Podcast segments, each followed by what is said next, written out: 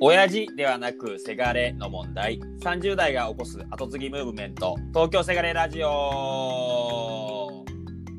さあ始まりました。東京せがれのラジオ番組東京せがれラジオです。せがれたちが抱える課題や悩みを当てにしてその課題に、まあ、ゆえんあるゲストゲストせがれと答えを提出する。そう。せがれのせがれによるせがれのための課題解決型ラジオです。本日は自動車ディーラー不動産業せがれの池野さんにお越しいただいております、えー、池野さん本日はよろしくお願いいたします。よろしくお願いします。よろしくお願いいたします。えっ、ー、とまずは簡単に自己紹介いただいてもよろしいでしょうか？はい。ありがとうございます。えー、池野と申します。えー、私はですね、えー、生まれは新潟なんですけども、えー、実家では、えー、自動車ディーラーですとか、まあ、不動産ですとか、まあ、よくある、あの、田舎の事業というんでしょうか。まあ、そういったようなことをやってましてですね、まあ、今は、あの、東京で、えー、まあ、人材系の会社で仕事をしているというような、そんな、あところでございます。はい。はい、ありがとうございます。えっ、ー、と、本日はですね、キャリアをテーマにですね、せがれが選ぶべき、こう、ファーストキャリアとは、また、あ2、3年経ってもやもやしている第二新卒せがれに聞かせたい、せがれの転職論についてですね、えー、自身も人材業界で業務をされてきている池野さんと一緒に語っていきたいなと思います。本日はよろしくお願いいたします。よろしくお願いします。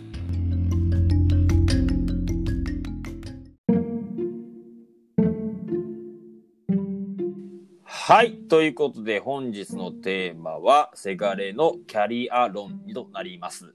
で、まあ、キャリア論といってもですね、いろんな考え方があると思うんですけども、今日はまず2つフォーカスして話していきたいなと思ってまして、1つ目はですね、まさに、せがれあるあるの悩みかと思うんですが、せがれが選ぶべきファーストキャリアとはということで、まあ、就活生せがれに送る題材かなと思うんですけども、あの、池野さんって実際その、新卒の頃ってどんな就活してたんですか、はい、あー新卒の頃はですね、はい。あまりその業界なんていうよりは、大きなその3つの軸みたいなものをですね、元にとしてたんですけど、うん、はい。えー、その3つっていうのが、えっ、ー、と、1つ目が、えー、経営に近い。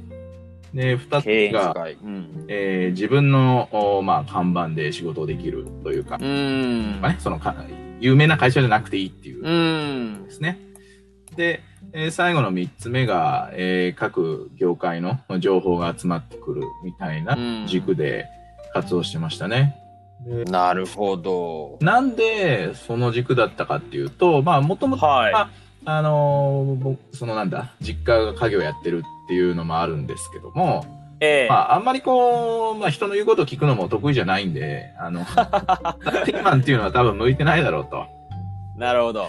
まあ、どちらにせよ自分で、えー、まあ、経営者、事業をやることになるであろうから、まあ、そういうことが学べる、会社ってどんな軸なんだろうというのを、まあ、学生なりにいろいろと考えて、まあ、今はなんかざっくりしてんなって思うんですけど、先ほどの3つに至ったっていう、そんなんですかね。そうなんですね。とはいえなんかすごいなんか話だけ伺ってるとなんかすごいそれっぽいような軸だなと思ったんですけどあじゃあけどあれですか？その当時というのは、はい、少なくともその家業はあるけれども都合かどうかみたいな悩みっていうのはあったんですか？あえっとですね都合かどうかでいくと、はい、継ぎはほとんどなかったんですよ。あそうなんですね。そうです、そうです。続きはほとんどないんですけど、まあ、なんでしょうね、えー。仕事というものは自分のやりたいことをやるだとか、お前が好きなことをやればいいんだみたいな話を、まあ、父親からずっと言われていたので、なので、そうなんですね。そうです、そうです。なので、こう、あまり、なんでしょうね。まあ、大手企業に入って、まあ、なんでしょう。そこで、こう、いろいろと出世をして、うんぬんかんぬんみたいなことは、そんなに考えてなかったんですよね、当時から。なるほど。うん。あ、そう。今思い出したんですけど、はい。で、えっと、そうそうそう。東京、僕大学から東京に来たんですけども、ええー、この大学に来てですね、で、たまたま、まあ、これは運が良かったんですが、はい。えー、大学の、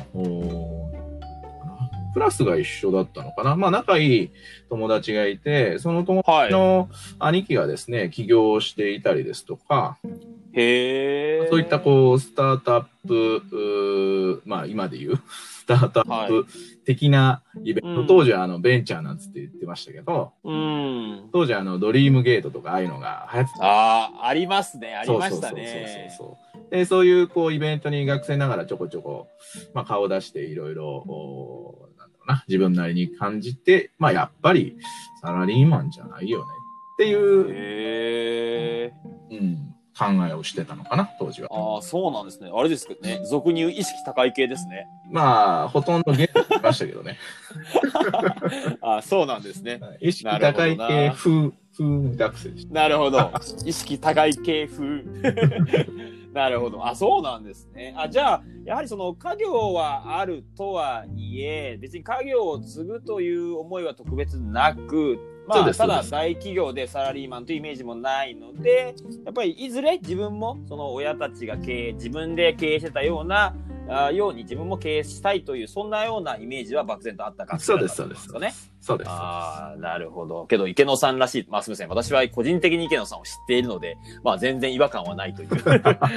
なんか、そこに違和感は少しもないですけど、まあ、そうだったんですね。はい。なるほど。で、ただ、結果的に、その中からファーストキャリアとしては、いわゆる人材紹介業の会社を選んだんですよね。そうです、そうです、そうです。はい。これな、なぜそこに決められたんですか、はい決め手というあか、ー軸はどんな感じだったんですか？ありがとうございます。はい。あのーまあ、何社か幸いに、こう、まあ、内定をいただくことにはなったんですけども、やっぱり先ほどの軸で受けてると、まあ、自然とその広告関連とか、まあ、うん、体系だとか、まあ、当時のそのベンチャー企業と言われるようなところで、まあ、大体その系統が多かったんですよ。なるほど。で、えー人材ビジネスも、まあ、リーマンの前だったので、非常に、えー景気が良かったっていうところもあって、で、その会社に決めた、決め手は、あーなんでしょう、一番こう、経営者に近いということを感じたっていう、まあ、ある意味、うん一般的なところ。うん。はい。なるほど。その経営者に近いというのは、その会社の組織としての経営者も近いし、そうですその、まあ、え営業というか、お客としても両軸ですよね。はいなるほど。まあ、確かにそうですよね。なるほどな。その会社というのは人材紹介業をやってる、いわゆるベンチャー、それぐらい、そういうまあ、規模感の会社ということですねおっ。しゃる通りです。僕が入る時で、えー50人ぐらいのなるほど。にえー入りましたかね。はい。なるほど。なんかこう、わからないですけど、まあ、池野さんの、まあ、新卒の頃、まあ、当時から十数年前だと思うんですけども、あの、まあ、今でこそ、いわゆるベンチャーという選択肢が、まあ、当時よりも当たり前になってきているとは思うんですが、その当時の中で、いわゆる多分、ね、大学の同級生とか、はわかりやすい、こう、社名のある大企業と選ぶそうですね。中、うんベンチャーという選択肢って怖くなかったですか？いやー、うんか怖いとかどうとかって考えなかったんですよね。なんか、それよりも、えーまあ、周りは、なんでしょう、あのーまあ、金融とか、はい。あのーコンサル IT みたいなところに行く人は多かったんですけど、うん金融ってもやっていけねえだろうなっていう、あ、それ自自身のあ特性的そうそう、人間的な特性上ですね。あはい。人人間的な特性上、多。分、あの、えやっていけないだろうなと思ってましたし、なるほど。とかよくわかんないし、そんなん、俺、無理だよな、う。んふうに思ってたりもしたんで、もうだから自然、自然と、まあ、いわゆるこう、みんなが好きな大手っていうのはなんか僕の中の選択肢には入らず、うん。まあ僕自身が、まあ向いているだろう、あの、うん。得たい環境っていううん。活動してるとそうなったっていう。だから特に何もこう、リスク等等は感じなかったですかね。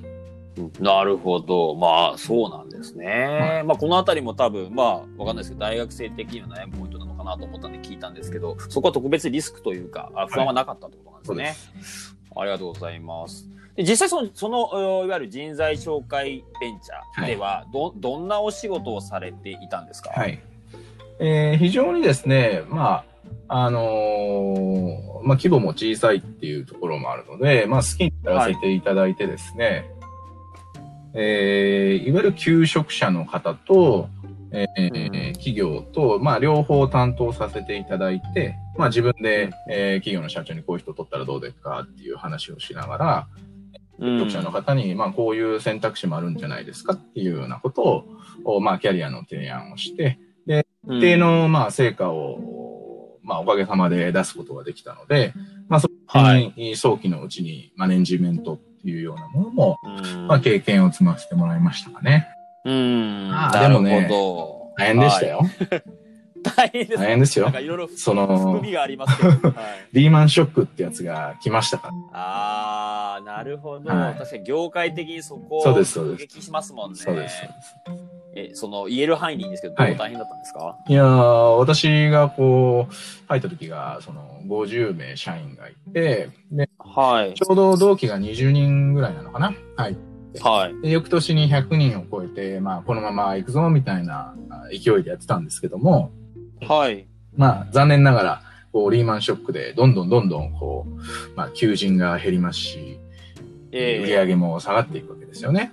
はい。はい。で、その中で、こう、なかなかこう、どうすることもできずに、まあ、結果、あーまあ、同期の方を叩くみたいなんですね。まあ、そんなようなことも経験しましたね。はい。なかなかレアな経験ですね。同期の肩をレアですね叩くというのは。はいすごいレア。笑い話ですけど、そなかなはかね、もい。なるほど。まあ、そうですよね。うんそれはなかなか経験したくてもできないもの。まあ、したいわけでは多分う、ないとは思うんですけど。なかなか大変ですけど、でもまあ、なんでしょうね。これが、うんあのー会社っていうものなんだろうし、勝負をやる、まうんあーそういうことなんだろうなっていうふうには改めて思いましたね。うん。なるほど。当時というか、その僕、うん子供の頃、その、会社の事務所にす、まあ、社宅的なところに住んでた時があるんですよ。ではい。その時に、えっと、まあ、あのその会社の、まあ、知り合いというか、まあ、ええ資金繰りが悪い会社が、まあ、あって、まあ、お金貸してみたいな人が来るわけですよ。なるほど。で、それを隣で、うちの親が、いやいや、だって、何々さん、いつも返してくれないから、もう貸すもんがないわよ、みたいな話を してるわけ生々しいですね。子供ながらに覚えてるわけですね。そうそうなんですよ。だからそういうのを子供の頃から見てたんで、まあ、うん。やっぱり大変なんだなっていうのを感じましたし、ある意味で、あ、結局自分自身の力なんて、そんな大したことなかったんだなと。まあ、当時はね、たまたまあの成果を出してたんで、まあ、それなりに、あの、僕ってすごいみたいな、俺うん。仕事できるみたいな風に言ってたんですけど、うん。まあ結局ね、リーマンショックが来て、まあ、幸い、幸いなんとかそのじ自分で、えー成果を上げるみたいなことはできるんですけど、はいじゃああーよりそのチーム、事業部っていうところで何かをなすってなると、なかなかその能力値は、と、うん自分自身にはなかったなっていうのを感じましたよね。なるほど。まあけど、それって、まあ結果論かもしれないですけども、その、ベンチャーを選んだ時の一番の軸である経営に近い、まあそれまさに再現している環境だったっていうことなんですよね。おっしゃる通りです悪い方での経営に近い感じ。はい。そうですね。まあけど、なんていうんですかね。そういう生々しいのが多分経営だそうです。と思うので。おっしゃる通りでございますよ。そういう意味でいくと素晴らしい、まあなんていうんですか、まあ結果的なのでこれを選ぼうとして選べたわけでは多分ないとは思う、あると思うんですけども、まあ、そこはすごい良かった部分と捉えていいんですよね。なるほどな、面白いですね。まあじゃあその良かったことに関して言うと、まあまさにその経営に近いというところが予想通り良くも悪くも経験できたことっていうような、そんなことですよね。逆にじゃあ今から振り返りよ良くなかったこと、まあ良くなかったっていうのも受け止め方だとは思うんですけども、なんかありますか？そのまあベンチャーで人材紹介を選んだということの負の部分、はい。の、大きく二つあるんですけども、まにそのはい前職の悪口を言うわけではないんですが、とええどうしてもその人材紹介というビジネスの、おなんていうのかな、まあビジ、ビジネスの流れがですね、非常に俗人的に行われるものなんですよね。なるほど。あくまでもその私という人間がその企業のことをどれだけ理解しているのか、もしくはそのお求職者のことをどれだけこう理解をして、まあ情報を自分の頭の中でつなぎ合わせて、いやだったら企業がいいんじゃないですか、こういう人を採用した方がいいんじゃないですかっていうようなことをする仕事じゃないですか。ですからうんちょっと仕組みにしづらかったっていうのを当時は思ってました。はい。なるほど。そんなファーストキャリアの頃からそんなこと思ってたそうんです、ですね。そうです、そうです。ああ、いいですね。なるほどな。まあ、やっぱり経営者視点というか経営の視点で見てたってことなんでしょうね。そうですね。だから、面白いですね。うん、隣に座ってるこの子も同じぐらいできたら売り上げ倍になるのにな、みたいな。そういうバカみたいなことを考えてるんですけど、やっぱりそれができやりづらいな、なんていうふうに当時は思ってましたね。まあまあ、い今振り返ると、それでもやりようはあっただろうというふうには思うんです。当時のその自分には、まあ、難しかったっていうのはありますね。はい。なるほど。すごい面白いもう一つの方が、えっと、はいこれはまあ、えーいかんせん仕方ないことなんだと思うんですけど、やっぱり育成の体制だったりですとか、先ほどのビジネスの仕組みにしていくだったりですとか、あとやっぱりちょっと弱かったんですよね。うん。それはやっぱりベンチャーでよくあることですよね。そうです。うんがゆえに。受け入れ体制そうなんですよ。まあ、ね。だからこそ僕は逆に自由にやれた。うん。型が決まってなかったから、もうじゃあ私これやりたいんでやっていいですか？まあちょっとやってみたらぐらいな感じでできたんで、そういう意味では良かったんですけど、いや、こう、いわゆるね、こう、サラリーマン的にこうビジネスを作る仕組みを学んでいくだとか、まあ、そういったようなのは、まあ、いわゆる大手企業と比べると弱いなというふうには感じましたね。なるほど。まあけどそれも多分そのやっぱり気質に合う合わないそうです、そうです。結局はのあの、何が良くて何が悪いかは、まあ、その人が何を求めてるかによると思うので、、まあ、僕の中では、なんでしょうね、先ほどのその経営に近い体験ができたっていうような意味では、まあ、とても、あの、感謝してますし、はい。でも、うんあの、その会社の経営陣ともお付き合いはありますし、はい。なるほど。いや、いいですよね。まあそういう意味だとなんかやっぱりファーストキャリアとしては適、まあいいいいところというか、池野さんらしいところを選べてたという感じなんですね。なるほど。なんかまあじゃあ、あえてなんですけども、そうやってまあ、とはいえその転職も、そこからまた新たな今違う会社で働いていらっしゃるとは思うんですけれども、まあ、あえて、まあ、あ再度、その就活時代に戻って自分自身にアドバイスするとすれば、なんかこう、どんな会社がいいみたいなアドバイスってなんかあったりするんですあかーなるほどね。まあ、と、同じような規模感だったりですとか、同じような、そのさっきの3つの理由じゃないですけど、まあ、もので多分選ぶんだと思うんですよ。なるほど。今でもそうですね。一つねエッセンスを付け加えるとしたら、やっぱりそこにいる方々があある一定のそのビジネスを仕組みとして作っていくだとか、あな事業を作はいっていくだとか、そういう能力に長けているところに行った方がいいよというふうに、まあ、アドバイスをするでしょうね。おーなるほど。まあ、やはりそういうことなんですね。やっぱ特性であり、そこは大事にするってことでしょうね。まあ一番いいのはね、まあエンジニアになった方がいいよっていう。ね まあそれはね、ななれるかどうかまだ別の問題なんで。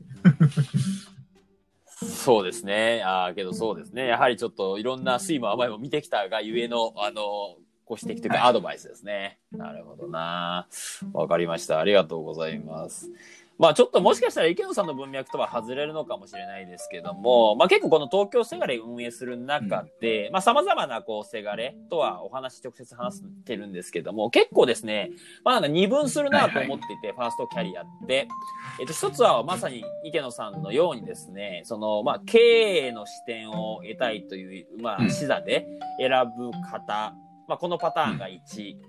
で、パターン2は、やはりその業界に近しいところ、まあ、その、例えばメメーカーであれば、そのメーカー系の流れ、川上か川下かわからないですけども、まあ、そのサプライチェーンの中で、なんかこう、入るみたいな、いわゆるその業界軸で選ぶ、うんまあ、かっこ親の指示、指示通りに就職するみたいな、なんかあるんですけども、なんかこれって、なんかどちらが正しいとかってなんかあるんですかね？なるほど。なかなか、まあ、難しい問いだと思いますけど、確かに、まあ、業界の知識を学ぶということに価値はあるのかもしれないんですけど、私は別にそういう業界の知識云々っていうのは別に入ってから学んでもいいんじゃないかなと思うんですよ。入ってからといううん。家業ですね。うん。だから、まあ会社の規模感にもよるんですけど、僕は、あの、お金回りと人回りだと言っていて、うん、あその、うん、まあ僕なんかやっぱり新潟の田舎なんで、ああ、えー、ちょっと語弊あるけど、そんな人いないわけですよ。これめちゃくちゃ語弊あること。語弊、語弊がありそうです、ね、まあでもやっぱそうじゃないですか。あの、首都だったりの方が、うん、あの、優秀な人集まってくるし、それはもう構造上しょうがないと思ってます。うんうん。そうですね。と、まあ、やっぱりそうではない方々が多いと、じゃあ、そういう人たちをどのようにしてうまく活用して、最適値をして、うん、をして、うん、えー、成果を出していくのか。まあ、その一回りマネジメントみたいなところ、ね、うん、そこをこう、スキルとして身につけておく。もしくは、やっぱりお金ですよね。えやっぱりキャッシュフローが、うん、あ結構重要な規模の企業さん多いと思うんで、のお金回りっていうのをちゃんと原理原則理解している。はい、まあ、その二つが学べるようなファーストキャリアが、まあ僕はいいんじゃないかなというふうには思いますけどね。なるほど。ある、ある一定の、その、規模でいらっしゃるのであれば、もしかすると、その、関連する業界に入って、業界のそのネットワークだとか、それこそ、まあ、ビジネスのその仕組み、バリューチェックをちゃんと正しく理解するっていうのも重要なのかもしれないんですけど。うんうんうんうん。どっちかというと、その、ね、そこまでの規模ではない、いわゆる田舎の中小企業みたいなとこだと、やっぱり一回りになるのかな。うんうんなるほどね。まあなんかこれ、なのでちょっと最初のお題の回にはなるかなと思ってくるんですけども、まあ、やっぱりこう、せがれが選ぶべきファーストキャリアとはと言われると、まあ今の話でいくと、まあ、よく経営とは人物金って言われますけど、特にその中でも、まあ、人回りですとか、お金回りに近しいところって、そういう観点で選べるといいんじゃないかそうですね。そういうことなんですね。と思います。はい。うん、なるほどな。まあ、とはいえ、もちろんおっしゃる通りで、その、まあ、規模感というか、家業の状態にもよるとは思うので、まあ、一概には言えないけれど、ね、ということですよね。はい、まあ、もちろん、その家業、家業を継ぐ前提の話で、ごっちゃんおっしゃってるんですけど。うん、うん、うん。うんうんうん。なるほど。ありがとうございます。まあちょっとじゃあズバリなんですけど、ズバリというか、まあもう答え出ちゃってるとは出てるんですけど、なんかせがれが選ぶきファーストキャリアとはって言われたら、池野さん今だとどんな会をされますか、うん、まあやっぱり、えー、ある程度の、まあスタートアップなり中小企業で、えー、経営に近いところでお金回り、人回りに携われる、まあ機会があるような会社を選んだらいいんじゃないですかっていう話でしょうね。なるほど。では、やはりこう、いわゆるこう、人気のある大企業というよりは、まあ、サイズ的には、やっぱりベンチャーですとか、まあ、中堅規模の企業の中で、お金回り、人回りが見れるようなキャリア、まあ、そんなあ役回りのおファーストキャリアがいいんじゃないですか。そういうことですね。それによって、ごめんなさい、ちょっと長くなっちゃうんですけど、うん、それによって、えー、意思決定の経験値をどれだけ詰めるかだと思うんですよね。結局、いつかは自分が意思決定しなきゃいけなくなるわけじゃないですか。もし継ぐとしたら。はい。まあ、継がなくてもある一定の領域の意思決定はしなきゃいけないとは思いますけど。うん。ってなると、その正しく意思決定をしていくために、意思決定の経験値を積んで、かつお金回りと人回りを分かった上で意思決定していくっていうような状態になる企業がいいんじゃないでしょうかね。非常に抽象的な話になっちゃうんですけど。うん。ありがとうございます。けど大変わかりやすいですね。あの、ぜひともこれ、大学生せがれの皆様は、これちょっと聞いてですね、参考にしていただければなと思います。はい、ありがとうございます。